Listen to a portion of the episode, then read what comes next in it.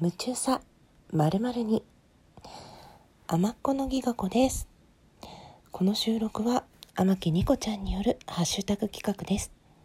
企画説明は概要欄に貼ってありますので天木ニコちゃんを知らない方でもぜひ自分が夢中になっているものを聞かせてくださいね。今回私が語る夢中なことは石。夢中さ石にです。えー、私のね石が好きになる原点はまあよく出てくるんですけど父でした、まあ、父のね生まれた地域の石の標本がなぜか自分の家にあってその箱を開けてよくその石を手に取って眺めていたのを覚えてます。全然漢字とかもねその標本の漢字も読めないんだけど綿みたいのが敷いてあってそこに大事に置いてある石をこう手に取ってどんなところにあったのかなって見るのがすごく好きでした。そうこうしてるうちにねなんかそういうのを見ていたのか小学生の時に父がね水晶のその水晶なんていうのかなカッカットしてある磨いてあるつるっとした水晶まあなんていうのかな、まあ、専門用語で言うとポイント水晶ポイントっていうんですがその水晶ポイントがあの穴が開いていてペンダントになるような感じでついてたのかな？そのおまけがついた水晶の本を買ってくれてでその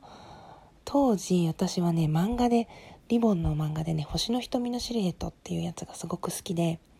星のかけらみたいじゃんって、まあ、その漫画の中にね登場するアクセサリーみたいだなと思ってもう夢中になってその本を読んだわけですよ。でその本がね若干スピリチュアル系っていうかその水晶の浄化の仕方とかこういうふうに石と付き合いましょうとかこの水晶に思いを、まあ、プログラミングって言い方は当時はなかったけどそういうなんかちょっとおまじない占いっぽい要素が入った感じでそれがね子供時代の自分にはすごく楽しかったし大人になってからまたその世界にまた遊びに行くことになるんですけどそれまでまるっと忘れていた記憶なんですよね。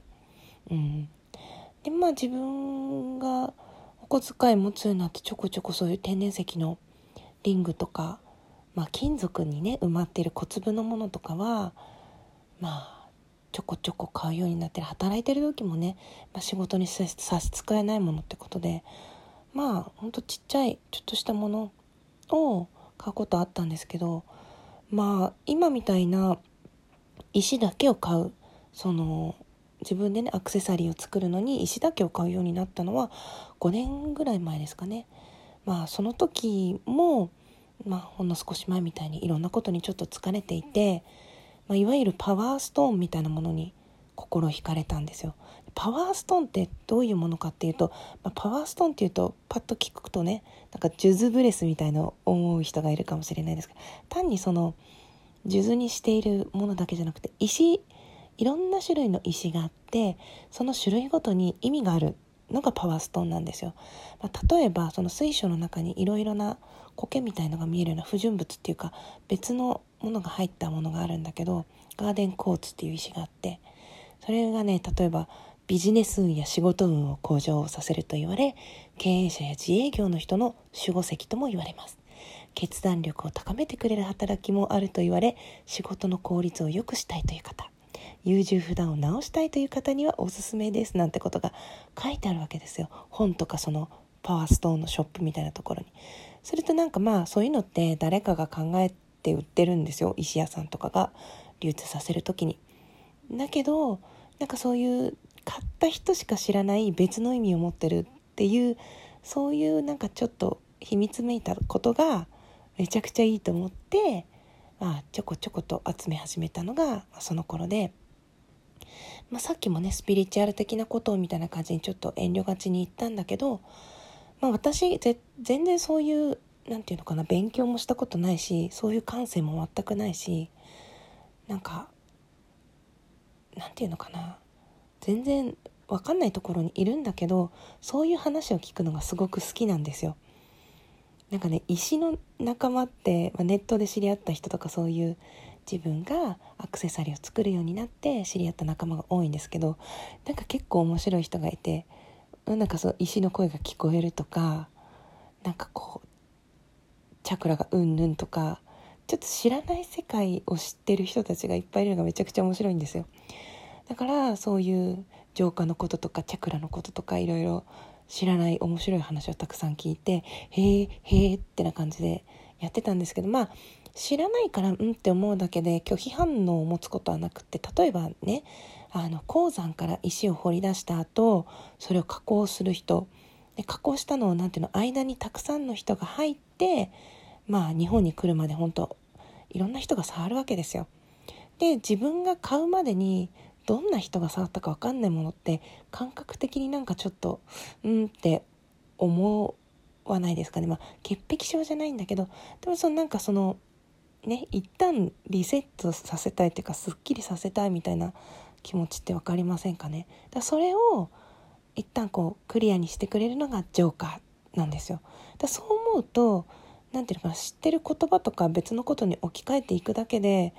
急に感覚的な話をしてるけどそういうことなのかなみたいのが分かってなんか結構ね面白い世界でした。まあそしてねパワーストーンそのものの意味もその意思さえ持ってれば全て叶うっていうわけじゃなくって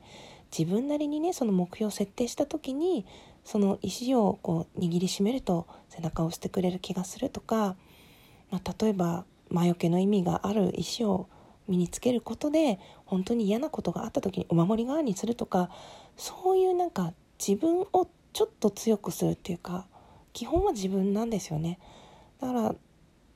自分がこの石を使ったアクセサリーを売る時にやっぱりパワーストーンを求めてくるお客様に対してまあなんかこういう意味の石はありますかとかなんかこの石をこういう意味だからこの石が欲しいみたいに言われることもあるんですけど、そういう場合は、まあ、石の力はご自身で引き出してくださいねみたいな感じでワンクッション置いて伝えてます。まあ、じゃないとそういう意味だから買ったのにこれ持ってても何も起こんないじゃないですかみたいに言われるとすごく困るから、まあ、実際クレームになったことはないんだけどなんかねポソッとねなんか持って持ってればいいいいと思ってましたみたいなこと言われたことがあってちょっとやばいなと思ってまあやばいって言ったらですけど、まあ、景品表示法じゃないですけどそれをメインにして歌ってるわけじゃないのでそういう効果があると言われていますけれどもっていうことですよねだからちょっと難しいなというふうに思いましたね。本当石売ってる人ってどういうふうに考えてんだろうね。まあちょっと私はこの作品を売るのであってその意味を求めるのであればこう気をつけてくださいみたいな感じではってましたね。まあ最初はねゴツゴツした原石とか置いてみて楽しむものを選んでたんですけど、まあ、徐々にそうやって自分のアクセサリーを作る技術が上がってきて人に教えられるようになってきたのでだからそのアクセサリーに加工しやすいものを徐々に石として買うようになってきたんですよ。まあ、その磨かれたものとかカットされたものとか。まあどこで買うかっていうと、まあ、その石仲間のつながりがあって、バックパッカーみたいな感じで結局石を持っていてそのアクセサリーを加工する、まあ、紐で編むんですけどその技術さえあれば安く現地で石を買って紐で加工して路上で売って日銭を稼いで次の国に行くみたいなことができるので結構バックパッカーさんがその技術を広めてくれたんですよね日本に。その話はちょっと明日詳しくしようかなと思うんだけど、うん、その石だけ買いに行って帰ってきてその帰国後展示会を開いてその石を売ったお金でまた旅行に行くみたいなパターンも多かったのでそういう友達に行って頼んで買い付けてもらったり、まあ、その会場に行って買ったりっていうことが一番多かったですね。あとは横浜の赤レンガ倉庫とかでやってるミネラルショーとか浅草でやってるやつも行ったことがあります。でも最近はコロナとかもあるので、まあ、2年最後に買ったのは1年とか2年前かな。まあネットで買うことが多くなっちゃったかな。うん。まあでも最近結構ね元気になってきたのでまたアクセサリー作りも栄えしたいなと思います、まあ、教える方はね定期的になんかサイトに登録してるのでそれを通して教えてくださいみたいな依頼が来るので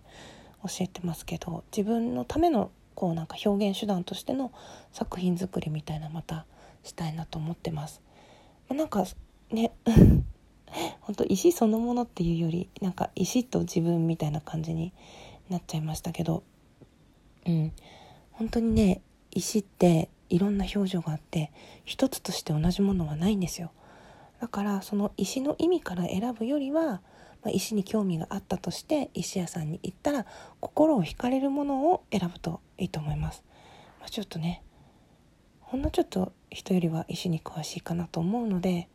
まあもしよかったらねこんな悩みがあるんだけどちょっとお守り代わりに何か石を選んでほしいとかそういう相談があれば乗れると思います、うん、石って本当にね奥が深くて沼がまた深いんですよね。うん、やっぱり同じ種類の石ばっかり集めちゃったり同じ名前なんだけど一個一個その光の入り方とかが違うのでなんかそれを眺めているのがすごく幸せです。今ね100均の透明なケースに並べて入れたりあとはねファイルに1個ずつ入れて並べたりしてるんですけど。うん。まあラジオなのでね石の名前を並べていってもきっと知らない人にはとんちんかんだと思うのでこんな風にちょっと石と私という感じで語らせていただきました、まあ、明日は紐について 話したいと思いますので是非ご興味ありましたら聞いてみていただけると嬉しいです。それでは最後まで聞いてくださってどうもありがとうございました。夢中さ医師にというわけでギガ子でした。ありがとうございました。